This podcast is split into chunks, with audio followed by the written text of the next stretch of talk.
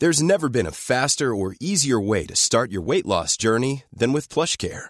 PlushCare accepts most insurance plans and gives you online access to board-certified physicians who can prescribe FDA-approved weight loss medications like Wegovy and Zepbound for those who qualify. Take charge of your health and speak with a board-certified physician about a weight loss plan that's right for you.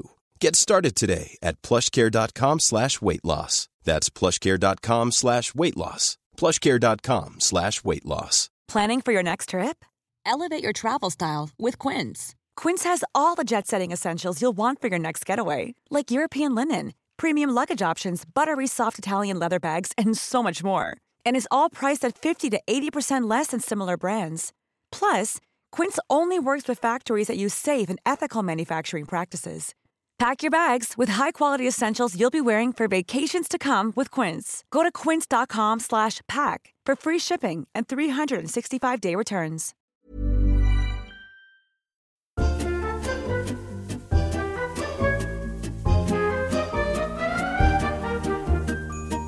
Hello, hello, hello. Looking fabulous. Thank you. Oh, Thank you. Thank you. How are you all? We're all all right. Thank you very much. And are, are you joining us from Jersey? I am, yes. You are. I am indeed. Very nice. Miserable weather. The weather's like Glasgow today, I've got to be honest. Oh no, we're sunny. We're sunny. I've oh, even Oh, are taken. you? Oh, there I've- we go. I have just taken my jacket off in your honour. I was wearing my big coat Wow. earlier. Wow. Well, wow. got, I, I, told, of the moment. I told her about the fashion part of your CV. so she thought this item from Fred and Florence Exactly. would I impress thought you. I'll not wear my my eider down. and here's me in black, the customary black, so boring. But hey, oh, Oh no, is. I'm in black, but that's to deal with obesity. But we can talk about that later. so no, thank you for joining us, Tessa. And Pleasure. Can I? The first thing that I want to know is why did you move to Jersey? Because you're you're a Glasgow girl through and through. I am, and I always will be. Let's be honest. Um, actually, quite an emotional one. Um, my mum passed away in 2013. Sorry. I live next door to her. And um, she was my best friend in the world, very close to both my parents. I was. And I found it really hard because my entire world was all my memories of my mum in Glasgow and our village. I just saw her everywhere.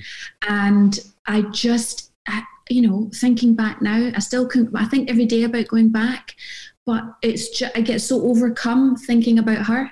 Right. Um, and that was really the main reason. Interestingly enough, at the time, um, my husband got he was doing a lot of work out in Los Angeles, and we were considering moving there um, for work. And um, we went out to see it, and that's a, another long story. But anyway, I got freaked out by all the earthquakes and things.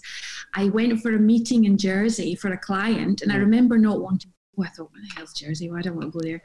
Um, and I flew into Jersey, and it's beautiful beaches, very Californian-esque. They've got a lot of white beaches, really lovely. And it was so close. Most of my work's in London, and I just had this kind of epiphany of actually, this is a wee bit warmer. It's almost France. Um, it gets me out of Glasgow because I just wanted to run, kicking and screaming because I was in a bad place. Yeah. Um, and um, I discovered Jersey and we fell in love with it. We thought, you know what? That's it's half an hour from London. It's still British. Yeah. And ironically, there's loads of Scots here, which is really funny. We never knew. Um, and that was it. And we opened an office here, and um, that's that's it. We brought my dad with us. Actually, um, he came with us and lived with us in Jersey, and he's since passed away. But um, yeah, so that that was the reason. That was the Wow. reason. So it was never anything other than just an emotional, you Yeah. know, heart wrenching. Because it is, isn't it? The painful memories, but, but but hopefully in the future, then those painful memories become comforting memories. So Yes, no, absolutely. I mean, I've been back a few times. I've still got an office in Glasgow, um, and my best friends in the world are, live there. Um, and so I do go back. I still do. You know, it's just the only thing, the way I can think to describe it's weird because no matter how old you are, I mean, I was, you know, early 40s when I lost my mum and I lost my dad in 2019 everybody I know still has their parents, and it's quite weird. Not because I was so close to them. I mean, you know, I spoke to my mum ten times a day. I passed her house going to from work. I saw her all the time. She was very much part of my children's life, second mum to my children. It's just weird not having her there. yeah, And it's definitely, it was definitely easier not being there. Um, so And I thought, you know what? It's time for me to pull on my big girl pants and create new memories for my own children. Yeah. And that's what we're doing. Yeah, There 'cause we go. You're like Tessa. You don't have your No, parents, both my parents. I unfortunately. m- uh, my mum died when I was 24 and my dad when I was 29. So, and Oh, I, I that's understand really- that feeling of always being surrounded by people who still have their parents because it is a very different Mm-hmm. feeling. And until you go through it, you don't realize that sort of orphan status. But it is that sort of sense of not having anyone above you that loves the bones of you. So- That's that's really interesting. You mentioned the word orphan. I I still have both mine. Mary's eighty one and she is mental. Mm. Had her on the phone this morning. And my father, he's not in the greatest of condition, but that's through brain injury, through stroke. When we'll move on from that. But the orphan thing, because I've heard people say. Oh, both my parents have passed. I'm in my thirties. I'm now an orphan, mm-hmm. and obviously, clearly, a because I'm gay, but b the Annie thing. I kind of think that an orphan is a child. Mm. If you see what I mean. Don't- so, do you did you buy into the orphan thing? Is that something that you related? Hundred percent, Nadine? Right. Hundred percent, yes. I mean, you know, and and I am an organizer and a, and a Yeah. go-getter and a hustler and whatever, but I never expected to feel so alone sometimes because I think it was because I was so close to my my mum. Um, but you know that way, it doesn't matter what happens. If you just phone your mum, whatever issue or problem you have, and she gives you a line, and you go, "Oh yeah, that was the right answer. I'm fine now." yeah, absolutely. and it's just you know oh, why did i even think about it i'll just ask my mum or i'll ask my dad and suddenly you really that's why i talk my husband's always saying to me you know big girl pants because that's how i feel i think god i don't need to make every single decision on my own now and yeah. That's that's quite i mean you'll know exactly what i mean. You were a lot younger than, Yeah. than me certainly. Um but you know it's life. And i feel you know i console myself with the fact that i'm very grateful that um that she knew all my children and uh, you know you know she got to see so much and as did my dad so i mustn't complain but i think it just comes out of because we were so close Yeah. Yeah. And it is, it's that, and also it's just, the, you know, the passage of time and, you know, and your own mortality really comes a bit more into focus. And, and again, I mean, I did that sort of love thing. You know, my mum did pass away sadly before my kids were born. But for me, when my kids were born, it was another sort of revelation for me because, I mean, I of mm-hmm. course I knew I, I, I knew how much I loved my mom, but until I had my own kids, I didn't realise just how much she loved me. So it's that mm-hmm. difference of just going, just how much you're loved. And so I miss that. yeah yeah Yeah. We've gone so quite there we are Well, there you emotional. go. I mean, all I've got. it does It's actually. It does get you quite, you know, it, it, it tugs at the old heartstrings. It really does. I think it's because these aren't normally the kind of conversations that you would have down the pub. If you see what I mean, I, I, you know, in, with a minority of people, but just in, in general, that it's not, you know, necessarily up for discussion or whatever because it's maybe seen as a bit too deep or, um, you know, whatever. And it's just amazing the way because my sister-in-law, um, who I love dearly, um, she always said because she lost both her parents in her late 30s and in a fairly tight window frame. And what she always said mm-hmm. was, Thank God I had your niece and nephew mm-hmm. because that's what got mm-hmm. me through. And she was an only child. Yeah. So, that, and from a small place and all that kind of stuff. And, you know, really a very different relationship to the one that I have with my mother, if you see what I mean. And Ian and Jean, they were involved in the children's lives, like you were saying, Tessa, and all that kind of stuff. Were, were you pleased to see that your parents saw the success that you had both on a professional level and within your own marriage, your own family?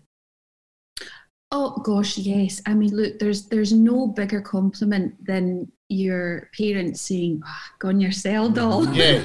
you know, and and my dad was my, you know, my my father was my mentor, and he was, um, you know, he he came from a very working class, poor Glasgow background, built up a brilliant business, and knew what it meant. You know, he had an outside toilet, the full story, um, but he really did push me. Um, and I, I I I miss that. You know, I miss the brainstorming. I miss the banter, and you know, Glasgow people are wise. You know, and they've got that that brilliant. The Scottish people in general, they've just got that kind of hustle and sarcasm and water off a duck's back, and that was him. And so I certainly do.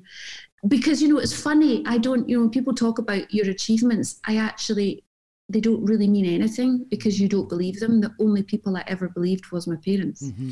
You know, mm-hmm. Yeah. my dad said to me, you know what, that was really good. See that? That's really good. Then I go. But never equally, when they would say. "Well, not so good," but be, because parents will 100%. do that and be honest and open, and um, and it's Oh, interesting God, yes. that you were saying about it's not necessarily something you talk about down the pub because it is that sense of vulnerability, and you know we all try to put on a brave face, and also people really struggle with other people's grief. Do you know what I mean? It's like, oh, do you mean don't, don't I don't want? Oh, are you okay? But they don't really want to know if you're not okay. Just like, please be okay for me because we can't cope. So it's nice mm-hmm. to be able to talk about it out loud. It's good. Talking of people that may or may not be difficult down the pub, Oh, and I think you know where I'm Stay in going. there. Because Stay in there. Boom, Take your hand, boom. take it. It's all right. Because as you know, I'm Real Housewives daft. Because obviously, why wouldn't I be? You know, I think I'm the um, Lisa Vanderpump of Granton Harbour in Edinburgh. you know, with I the dog, that, with the dog under my Oxford and a bad attitude to boot. um, how was that? Because you were one of the Real Housewives. Are you still a Real Housewife of Jersey, or uh, do, do we know? Are we I allowed did, to say? I did. I, I did. No, it's, it's it's public knowledge. I, I told them I, I, I wouldn't be returning for a third series. Um, look, from my perspective, it was brilliant fun. It was brilliant to be part of. You know, I mean, never. And again, it's a Glasgow thing. We're, we're you know, I always say this to my kids. You know, always try and be humble. I mean, sometimes I would laugh. You know, I'd think, my God, I actually can't believe I'm on Housewife franchise. It was like, you know, I'm from Glasgow. How did that happen? um, so from that perspective, I loved the production of it, and because of what I do for work, for me, it was an area that I hadn't really delved into. So I actually got more excited by the production, seeing how they they brought this whole thing to life, talking to the crew, working out all the you know just the whole behind the scenes production. Because I'm I'm there thinking, if I see how they do one series, I reckon I could start producing TV too, and I need I've got a lot to learn. Ah. Going back to school, uh-huh. and you know, I realised that everyone is freelance. You know, the mm. production companies are there, and uh-huh. they've got the heads that run them, but all the producers, directors, lighting engineers, everything. So I was fascinated by that perspective um, and the green screening and, and doing all that. The you know the concept of the show i think you know who can deny it? It's a worldwide success Yeah. story and being part of it was great. And i viewed it as a commercial opportunity for my brand for my projects and my business. So from that perspective hallelujah it was yeah, fantastic. Nailed it. Uh, yeah, I mean, you know, I'm not, I'm shameless. You know, I am, you know, I'm a workaholic, and I thought, wow, you can't knock back that PR. It's fantastic. Um, and also, I'm, I'm not naive enough to think you need to be able to tell a good story. You need to be able to have content, as I always say to people. So I loved it from that perspective. The first series was great fun um, because I felt it was organically driven. I mean, you know, you you you you watched it, so uh-huh. you followed the storyline because if something happened or disagreements happened, they happened as a result of conversations that evolved. Mm-hmm. So you could pick a team. You could go, oh, don't agree with her. Oh, I do agree with her, and that's for me that's storytelling. Yeah. Um, the second series was a very different experience for me. I didn't enjoy it. I felt um, I felt like an outcast. I wasn't in the squad, and therefore I didn't feel that it made as good TV as it should have done. Um, Because and I there wasn't, sorry to interrupt, there was a real divide. There were two yes. camps in the second series. And Yeah, and, and for what? But Do you that know was the I whole mean? thing. So I, I've watched it religiously with my niece, who's so she's like, oh, "You got Dr. Tess Hampton on today?" And I went, "Yeah, bitch, yeah." And um, she's like, "Well, can you ask her first of all how real is it being a real housewife?" Which I I think it is pretty real, but. We just couldn't understand, particularly from Margaret. So there's another Scottish woman who's a property tycoon. Hello, my name's Margaret. Is the camera still on me? I mean, me and Katie used to. Well, you know how Kate dressed up as you as the bride. Well, me and my niece, we sometimes dress up as Margaret just for fun in her flat, and just say things like, "Do you want a coffee? Uh, is the camera still on me?" Because this woman is like a wooden spoon with like bad Botox and a wig, and uh, she's not. Well, she's not particularly authentic, is she? And she came away a bit uh, quite. But I just couldn't understand the divide because it became. It was actually uncomfortable in some cases to watch. Seriously. I- well, I, I had a lot of feedback. It, it was uncomfortable to film. And look, in, in terms of answering the question, what is real? It is real. What Right. you see is what you get. No one, you know. In fact, my um, gripe with them was they didn't show you all of my real reactions. Mm. And the, and I felt that my personality was stifled because they had decided that she's going to be that strong businesswoman, sassy, always drawing the dirty looks. Where in actual fact, I tried really hard because if you know me and you, you speak to any Scottish Glaswegian person, their life is filled with sarcasm and wit. Uh-huh. So I I delivered what I thought was good banter because I mm. got a lot of stuff thrown at me and I gave it back the way we would do in mm. our in our culture. And they didn't show any of that. They cut it all out. But- and so I was really disappointed because I want people to I would rather show the full argument Yeah. and Yeah. show my classic Glaswegian response. Because then you're- it was never bitter, it was never nasty, it was cheeky and mm-hmm. sarcastic. Yeah. W- And that was the only way I could think to deal with it. And then you didn't see it. So it didn't really And make did you sense. have any? You didn't have any control over the editorial of it because I years ago, I don't know if you remember this. I did. In fact, Janey Godley put me onto these. Um, I did wife swap. Um, that Channel Ah, Four right, where yes. you swap houses. I remember that. Yes. And uh, we were the first Scottish couple to do it. And I did it because I was quite new at comedy at the time. And I, in exactly the same reason, I thought, oh, this would be quite good for my profile. And do you know I mean?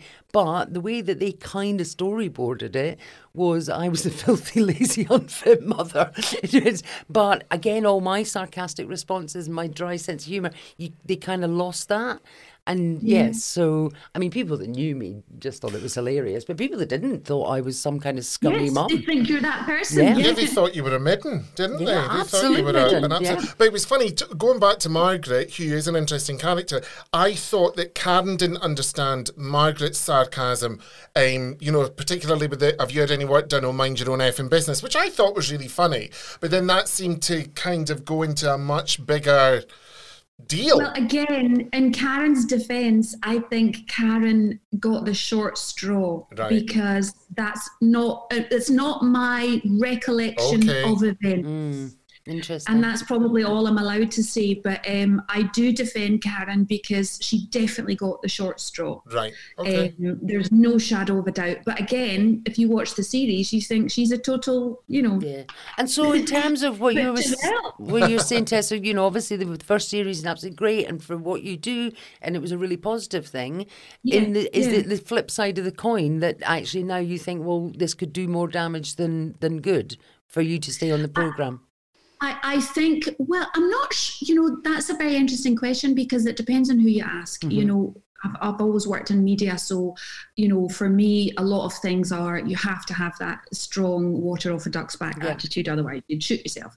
Mm-hmm. Um, so I kind of, I don't really care what other people think because for me, it's like, look, guys, it's reality TV. You know, mm-hmm. let's take it with a pinch of salt. It's supposed to be entertainment. It's supposed Yeah. to be drama and glamour and all of that what I, I wh- where I look at it is if it's the fun is stripped out of it and I'm personally not enjoying doing it, then it's not worth doing it. Yeah. And and I think that's a shame because I love the concept. I love the idea of it. I would mm-hmm. love to do a third series. I would love to carry on filming, you know, Housewives. I think it's a great opportunity.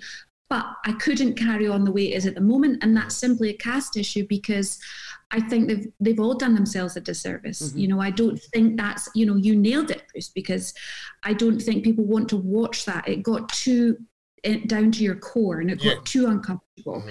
And I think that you know we're in 2022 now, and we can still housewife. We have the housewife franchise, and we still have all the gla- uh, drama, and you're going to have those crazy housewives that do all the things that make us laugh. But equally, there should be an element of empowerment. You know, of showing women actually can fall out and have a go, but actually come back together again.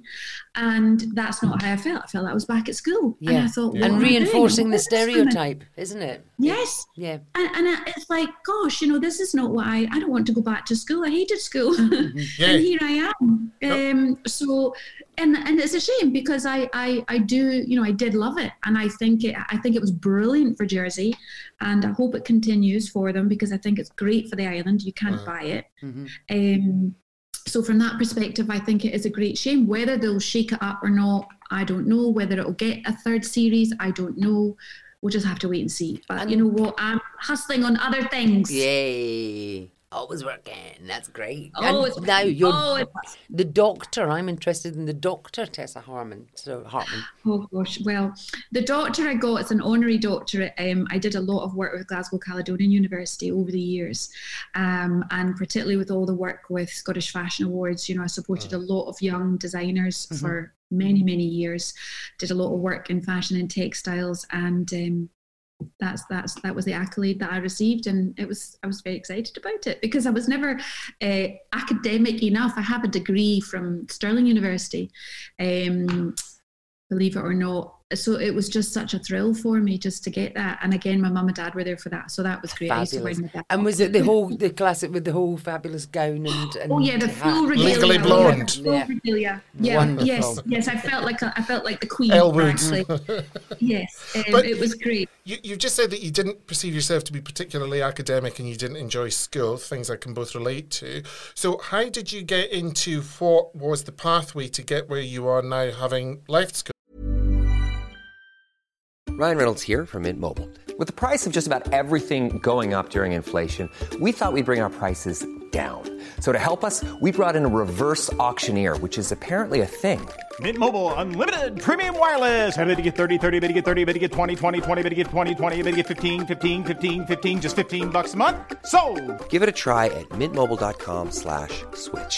$45 upfront for three months plus taxes and fees. Promo rate for new customers for limited time. Unlimited more than 40 gigabytes per month. Slows. Full terms at mintmobile.com.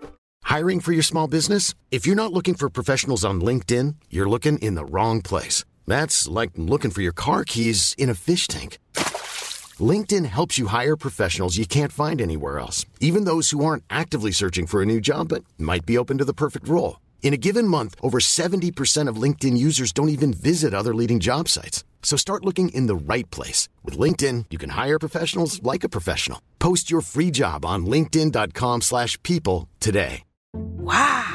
Nice. Yeah.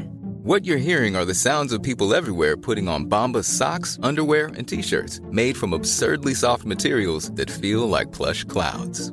Yeah, that plush. And the best part? For every item you purchase, Bombas donates another to someone facing homelessness. Bombas. Big comfort for everyone. Go to bombas.com slash ACAST and use code ACAST for 20% off your first purchase. That's bombas.com slash ACAST. Code ACAST. Millions of people have lost weight with personalized plans from Noom, like Evan, who can't stand salads and still lost 50 pounds. salads generally for most people are the easy button, right? For me, that wasn't an option. I never really was a salad guy. That's just not who I am. But Noom worked for me. Get your personalized plan today at Noom.com.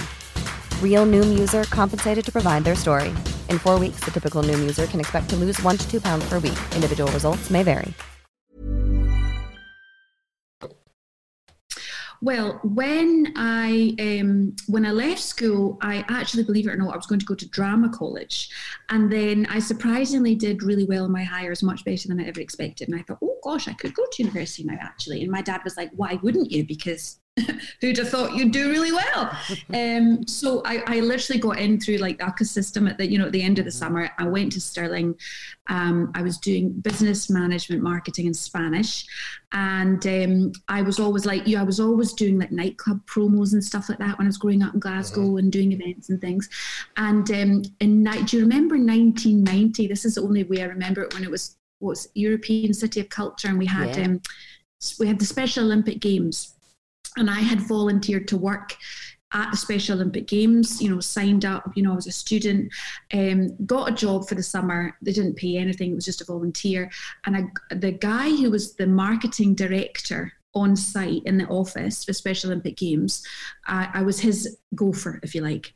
Then he got ill. This is a brilliant story. He got ill, and two weeks into the gig, um, the Kennedy Foundation, obviously Kennedy family from Washington, their team comes over, and they were going to be based in Glasgow for like three months. And this amazing lady called Victoria, um, she's like, "Well, you know, Brian's like ill, and we're going to have to recruit. How about we just like pay you something, and you can be my assistant and help me?" So I was like, great, some money. This is fabulous. So I got myself a wee gig for the summer, and I was her right hand for that Special Olympic Games. And it was the most surreal, unbelievable experience of my life because literally there I was, what was I, maybe 19? Um, I was doing donuts, photocopying, all the all the stuff, all the mundane stuff of the day. Then at the same time, she would send me to meet a private jet and get Prince Albert off the airport at Glasgow Airport. I was organising all the VIPs for the opening ceremony. I was getting a set of Carmen rollers for Eunice Kennedy Shriver. You name it, I did it and it was just i was i lapped up this kind of buzzy thrilly celebrity but also work i mean Yeah. the americans work ethic is off the scale Sounds like a academic- baptism of fire just to be thrown was. in. Was- Absolutely. I said I never said no. You know, no mm-hmm. matter how knackered I was, I never mm-hmm. said no. So anyway, did that for the summer. She then said to me, "You are amazing. We're doing a World Games next year in Minneapolis. How would you like if I gave you a job to come and work in Washington D.C. for the first month, and then we'll go down to Minneapolis and you can be my assistant again for the World Games?" I was like, "Amen." And so I did that. And then a couple of years later, I was finishing university and I was applying for jobs. And um, she sent me an email and said, um, we're giving our uh, European um, advertising account to an American agency in London because you've done two World Games. Would you like to go for an interview? And at that point, actually, I'd already um, I don't know what possessed me, but I was I was thinking, how can I afford to live in London? I'll go work in a stockbroker's. I'd got a job in a stockbroker's, and I was about to start. And this is the, probably the only thing that I never told my parents because I told them everything.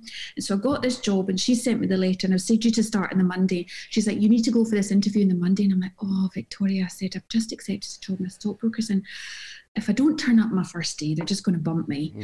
And if I don't turn up and then I don't get the job, I'll have lost two. So normally I would have phoned my dad and went, oh God, what will I do? I said, thought he'd kill me. So anyway, I thought, you know what? I feel it in my gut. So I phoned in sick on my first day. Wow. I'm really sorry, you know, I had salmonella, whatever it was, food poisoning. Went for this interview, got the job. Whew, thank God. Then I told my parents, and that was it. So, you know, that's how I, I got into this American ad agency. Um, and again, you know, they, you start at the bottom and you learn the trade. And, you know, I was an assistant and then worked my way up to all the different stages. But it was brilliant because they really, you know, this is some the things that I, I look at this generation now. I had to work in a print shop, I had to work in the design team, I had to work as a photographer's assistant. And then I went into the account team, then the management team. You know, you had to do, you had to understand the entire business model, which I just don't think a lot of people are prepared to do now. Yeah. Um, you know, and, and so that I couldn't, I, I wouldn't be where I am today if, if they hadn't forced me to go through that Yeah. training. It's interesting because anyone that does know you will know your work ethic, your tenacity, and your incredibly varied CV. But recently, Kim Kardashian had come out and said, Women don't want to work, they don't want to do this. And you're like, Oh, Kim, yeah, mm, I understand, but look at where you're speaking from as opposed to someone like yourself having to phone in sick due to brie poisoning or something ridiculous, you know, in order not to shaft yourself. So it's really easy for billionaire Kim Kardashian, Nee West, to go, come on, step your pussy up, do this, do that. Whereas you were actually, you had your nose to the grindstone. Um, but I think a lot of people, I think a lot of younger generation, um, I think they think, hang on, I'll be famous, it'll be fine because I don't think they realise you can be famous with no money. By the way, Yes. and you as as long as you're getting invited to the events, then that's your food. but you know they don't understand the bigger picture.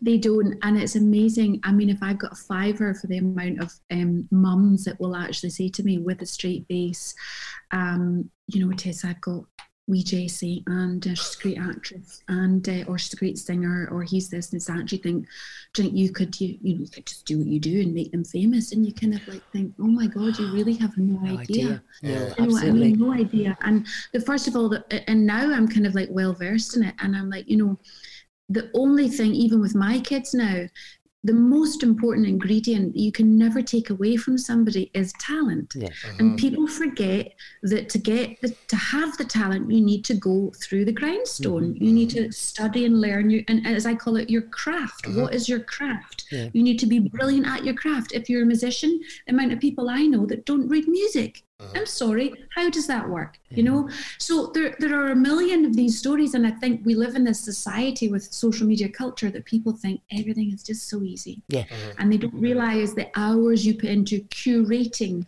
your uh-huh. Instagram, to curating your brand, to pulling it all together. And you know, nothing happens. You know, it's the classic tale. An overnight success is ten years. Yes, ten years to become an overnight success. But also, it's like it's like with us. Do you know what I mean? We spend, you know, people say, "Oh God, you only work twenty minutes a day." You're like, you know, you know, because I'm on stage for twenty minutes, just like all the other work that goes in, and you just. And interesting what you said there. I just find it fascinating. If you had decided to do, you know, to go to the stockbrokers on your first day and mm-hmm. not go to the interview, reminded me of Christine Bovill that we interviewed the. Piaf singer mm-hmm. that said there's a moment always a moment in time that opens the door to your future. And it feels like that was that do you know what I mean? For Oh, you it was a it was a if you hadn't how what would have happened if you just Yeah, ended up at the stockbrokers? Absolutely. Yeah, yeah, I would have probably gone off my head with loads of money and been single and living in London. Yeah, there are worse things, aren't there? It's the worst thing. But But um, the one thing that you are known for as well is a, a phili- uh, uh, philanthropy, um, your philanthropic side. That's what I was trying to say. And you have experience of some of the organisations that you tirelessly fundraise with because you are a cancer survivor. yes, Yes. yeah, yes, absolutely. And that was another funny journey. In fact, you know, going back to my mum, I remember this is a really funny story. Well, it's not a funny story, but it's a poignant story, shall we say. Um, I was diagnosed, the actual diagnosis came the day I got the results back from the biopsy was March 21st. What year was that? 2017. 2017. And uh, I came home from the hospital with my husband, and uh, the girls were here. And, um, you know, I was in a terrible state, as you can imagine. And I said to the girls, you know, I said to, you know, and I can't believe it, it's March 21st. March 21st was the day my mum passed. Oh. And I said to the girls, I can't believe it that, that she did this to me on this day of all days. And Talia grabbed me like that with her arms and she said, You get a hold of yourself. She said, Why do you think it's the 21st? It's the 21st because she's on your shoulders to tell you she's got this and you've got this and pull yourself together. And it was a real, oh, talk about moments. And actually, I thought, Oh my God, you're right. You're right. This isn't a bad sign. This is a this is the sign. This is the sign I needed. And um, that was probably one of, I didn't cry a lot in public and tried never to cry in front of the children. Um, that was probably the only time I did cry in front of the girls. Um, but I just, I got a profound strength from that. Um, but that, again, people say, what was the hardest part? The hardest part actually was going through it without my mum Yeah. because I just, you know, I was having to be strong for everyone else around me because actually, when you go through something like that, you very rarely think of yourself. Yeah, yeah, yeah. You're You worrying really- about the other people. The only thing I could think of, and I, and I said this at the time, I said to my husband, I said, You're so shit at so many things. I can't go. You just wouldn't be able to go. I mean, you can't even turn the washing machine on, never mind look after four children. And that is, I was full of fear because I thought they're they're useless without me, Mm-hmm. whether that's an egotistical thing or not. That's what drove me. And I thought, right, do you know what? I need to get my get my shit together. And um, yeah, it was a journey and um, it was it was bizarre and and I never really realized the impact of it funny enough until because I didn't speak about it a lot afterwards immediately afterwards I felt you know I'm also a big believer in that whole universe thing I don't want to talk about it in case I bring it back Mm-hmm. Yeah, yeah, yeah. Negative energy. yeah negative energy and then I um I did Housewives and I spoke about it a little on the show mm-hmm. because we're doing this, if you'll remember, we're mm-hmm. doing that kind of spiritual healing thing. And I could not get away with the amount of women that contacted me, and young women much younger than me, that said everything I was saying was resonating to them and how grateful they were. And suddenly I thought, gosh, you know, I could maybe help people because I didn't really know who to turn to when I was going through it. You know, mm-hmm. like for instance, I've lost count. I, I, I've, I've got loads of virtual friends now of women that are going through it now because people message me all the time.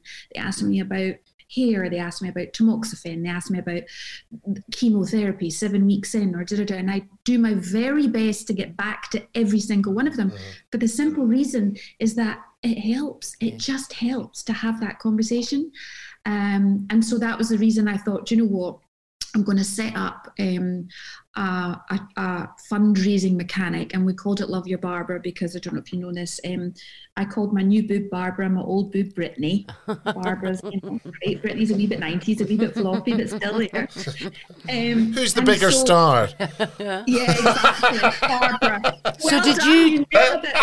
did you have a single mastectomy or a double mastectomy? Yes, single, single, single mastectomy. Um, and again, that is a decision. Sometimes I wish I'd had both. Well, now, interestingly, a very good friend of ours, and I do a double act with her, Susan Morrison, um, yes. similarly was diagnosed with breast cancer and, and in one breast, but but opted for a double mastectomy but the fight she had on her hands because to do that, to do that yes. was phenomenal, and she was she was so amazed that her body. And they were saying, but the other the other breast is healthy tissue, so we don't need to take it off. She said, but I don't want to have one yeah. one breast and, and not the other. Mm-hmm. Um, but but she was very surprised at just how much uh, you know yes.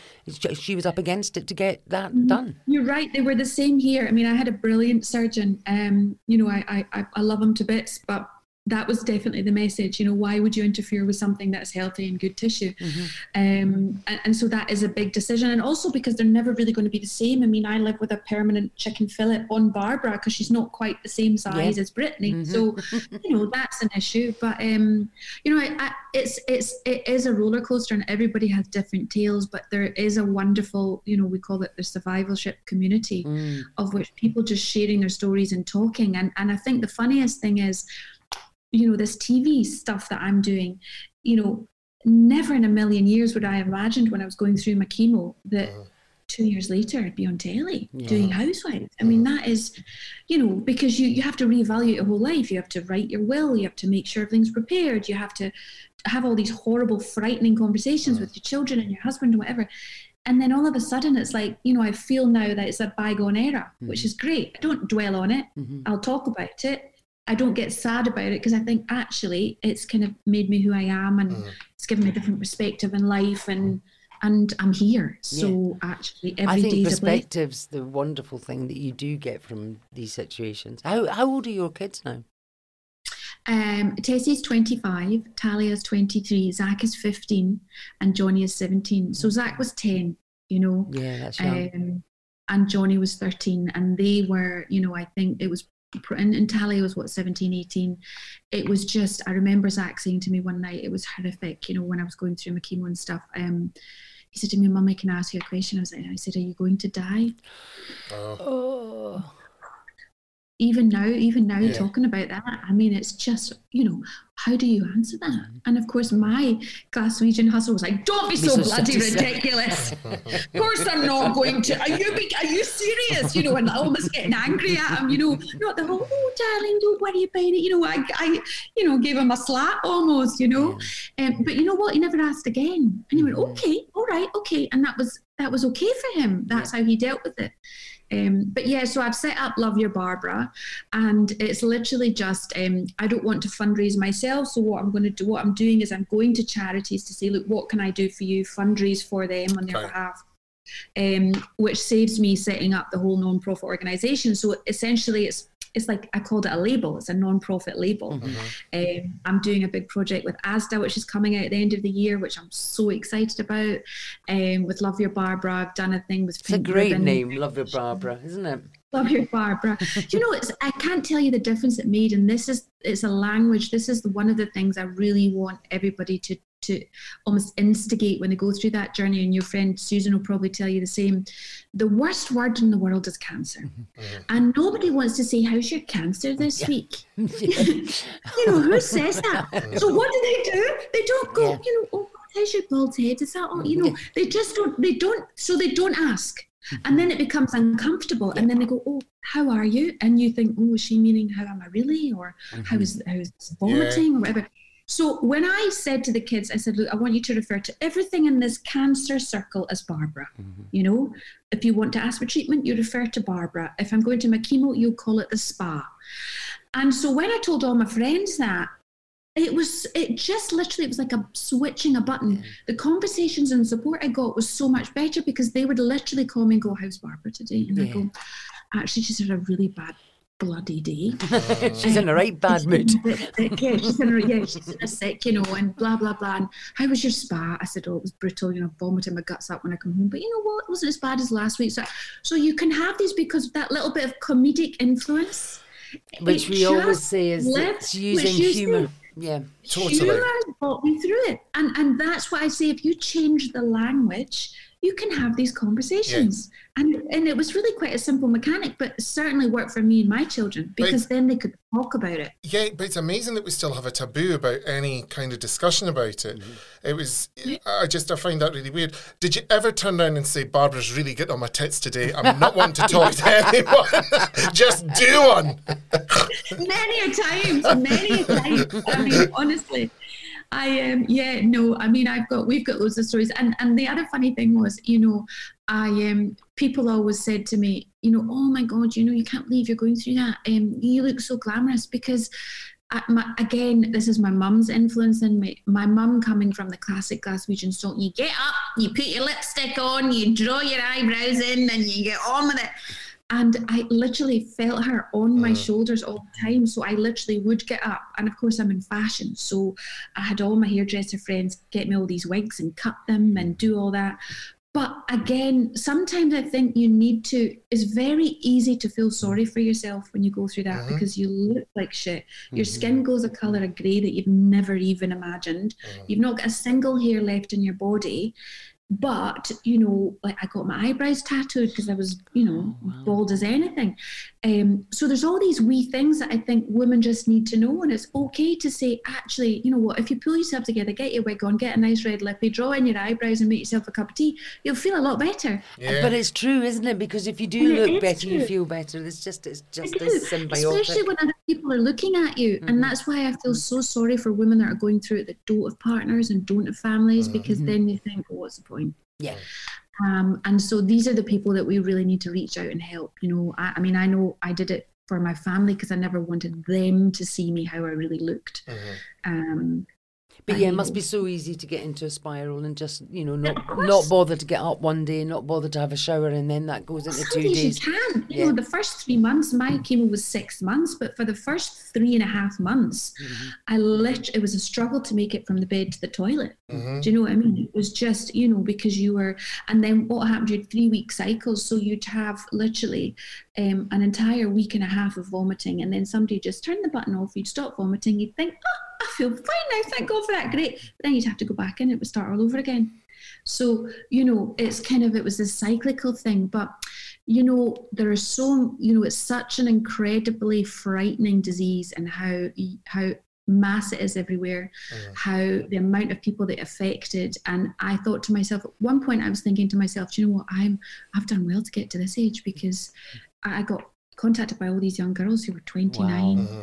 31 with young babies and i thought i mean i am lucky mm. i've got my family there but how do you cope with that when you've got babies and young children? And it's and it's everywhere And we still are not educated enough to realise how young people get it at. Do you know what I mean? We always do assume it's sort of women in their sort of late 40s, 50s, 60s, you know, that it's an Yeah, older woman's disease rather than a young woman's disease. I think, sorry to interrupt, I think the thing as well, all it does is echo the ignorance that we have as a society about ageism and aging because mm-hmm. what your health proves, it doesn't matter what number you happen to be that year. You can be 21 and in appalling health, you have no life. You can be like my father, who's 80 and in appalling health and have no life. And yet it's still taboo. And yet in, you know, um, mainstream media, it's Tessa Hartmann, whatever your age is, you know, or it's Naomi Campbell, whatever her age is. And it's just like, going to lay off the age because actually, if you don't have your health, which sounds really cliched, your age absolutely means It's bugger all irrelevant. because Yeah, your life shine. Absolutely. Yeah, I know. No, absolutely. And speaking of ages, you'll like this one to lighten the mood a bit. Um, I think it was I think it was the Daily Mail who wrote years ago that um, Sasha, my husband, is a year older than me, so I'm 52, so he's 53. But years ago, the Daily Mail wrote that he was 40. Ah. and so and so everybody you know journalists not that i want to slag off the journalists but you know, no matter how many times i've tried to correct them um, everyone keeps running with that sasha's 40 and so this is this is a source of great humor in the house because um, he is forever like he's probably 42 now if we go with how long it's been in the train. He's 42 and i am 52 um, but the funniest thing is is the way society i found my friends have sent me these conversations of people on housewife forums on facebook debating the fact that she is a cougar and actually she's borderline pedophile because her husband is 40 and that means they've been married for 26 years which means that she married him when he was only 15 or 16 and that's disgusting. Oh that's hilarious. Whole conversations and it's now grown to be this urban thing and we laugh our heads off kind of think Wow. but the, in the hearts and minds of some people who have just created this whole story and Yes. and life for you that doesn't Oh, that I've isn't had true people. I've had amazing. people go. Well, he actually looks. He's much better looking and younger looking than her anyway. Oh, nice. People are really kind, People, aren't they? Honestly, I It is. despair. I oh, Honestly, despair. It is. It's comedy gold, but you've got to laugh at it, and I think that's one of the best things of being Scottish. You just Yeah. treat it as banter, And it is that thing, is humour is a massive. um, Well, we work together with Stand Up Be Counted, which uses humour in other situations to help people with illnesses or in the workplace. And yeah, I think humour is is underestimated as to how powerful it is, particularly in situations that are traumatic. You know, because if we don't laugh, we're gonna cry. We'll cry. Hey, we will. Tessa, can I ask? Because I just went to see. I know you've had her over to the island. I went to see Sophie Ellis Bextor the other week, and she was at the Style Awards. And I'm obsessed that you know me and her we look alike. We're both 45. we have the same body. We've had nine children. Uh, when are the Style Awards coming back to Jersey? And more importantly, are you bringing them back to Scotland? Well, these are very big questions. So I was going to do the Style Awards this year, but I just felt that because of the judging and the whole point of it is to award businesses that have had that 12 months previous to, Yeah. you know, put forward their application. So I thought actually it's not really fair because COVID, only really got into the green again. So I'm hopefully going to do them next year, God willing. Um, and I have been thinking about doing Scottish Fashion Awards again, literally because you know, I'm still in contact with all the people that I Yeah. worked with. Um, there's a kind of like new crop coming through now. Uh-huh. And um, for me, that's that the passion for me is the next generation, and that's the people that need the most support. Um, so I am thinking about maybe doing a fashion awards next year, um, literally because I'm watching and following all the time the next crop of talent, and there's a lot of talent there. And also the guys that are, that are at the top of their game are doing really well, and I think that you know for them to the best thing about fashion awards was more often than not the networking mm-hmm. you know because we would bring in the textiles you know the, the manufacturing the business leaders you'd have big design houses. They would come they would meet some of the young crop and they would give them jobs. Yeah. you know we did so many deals behind the scenes. Mm-hmm. You know harris tweed you know we got loads of orders for them. So there was lots of things that happened because you're all scottish you're all in the one place mm-hmm. and you all start networking and it really it was very powerful. So from that perspective i think it would be it would be great just to kind of give a platform Yeah. To the next generation of scots coming through and Yeah. there's there's a lot of them And I also think with new people coming through, what you need for the event is an experienced host. So if you just give me an email, we can can't think discuss of money. I'll I'll try and think of someone suitable for you. I'm sure I know Yeah, someone very good. drop me a I'll, yeah, yeah. Tessa, thank you so much for joining us. That was brilliant. Beautiful. Thank you. Thank you Really for thank being- you for your time. Thank was you for being so honest. Pleasure. Thank you, thank you. It's always, it's, do you know, it's so lovely to hear the Scottish accent. And good luck going forward with what you, I would imagine you have a cacophony of stuff up your designer sleeves. So we will watch with breath that is bated. Lovely. oh, listen, it's lovely to speak to you both, and thanks so Oh, much. you for too, having doll. Speak to you soon. Okay. See you later. All right, thanks. Godspeed, Bye-bye. toodles. Bye. Bye.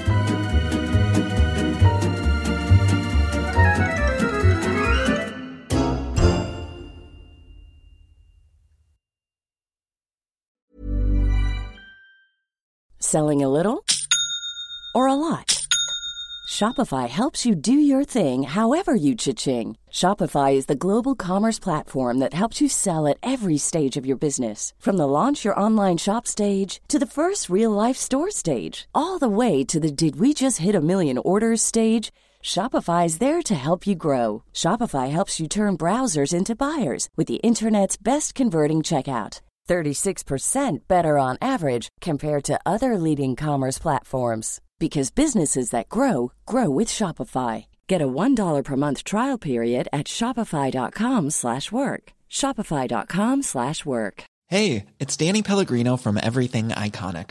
Ready to upgrade your style game without blowing your budget? Check out Quince. They've got all the good stuff shirts and polos, activewear, and fine leather goods, all at 50 to 80% less than other high end brands.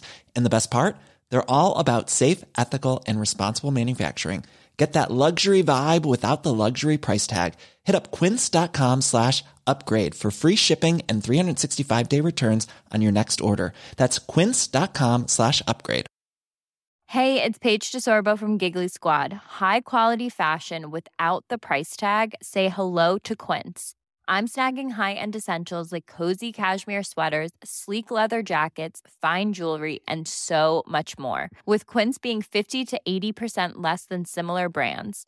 And they partner with factories that prioritize safe, ethical, and responsible manufacturing. I love that. Luxury quality within reach. Go to quince.com slash style to get free shipping and 365 day returns on your next order.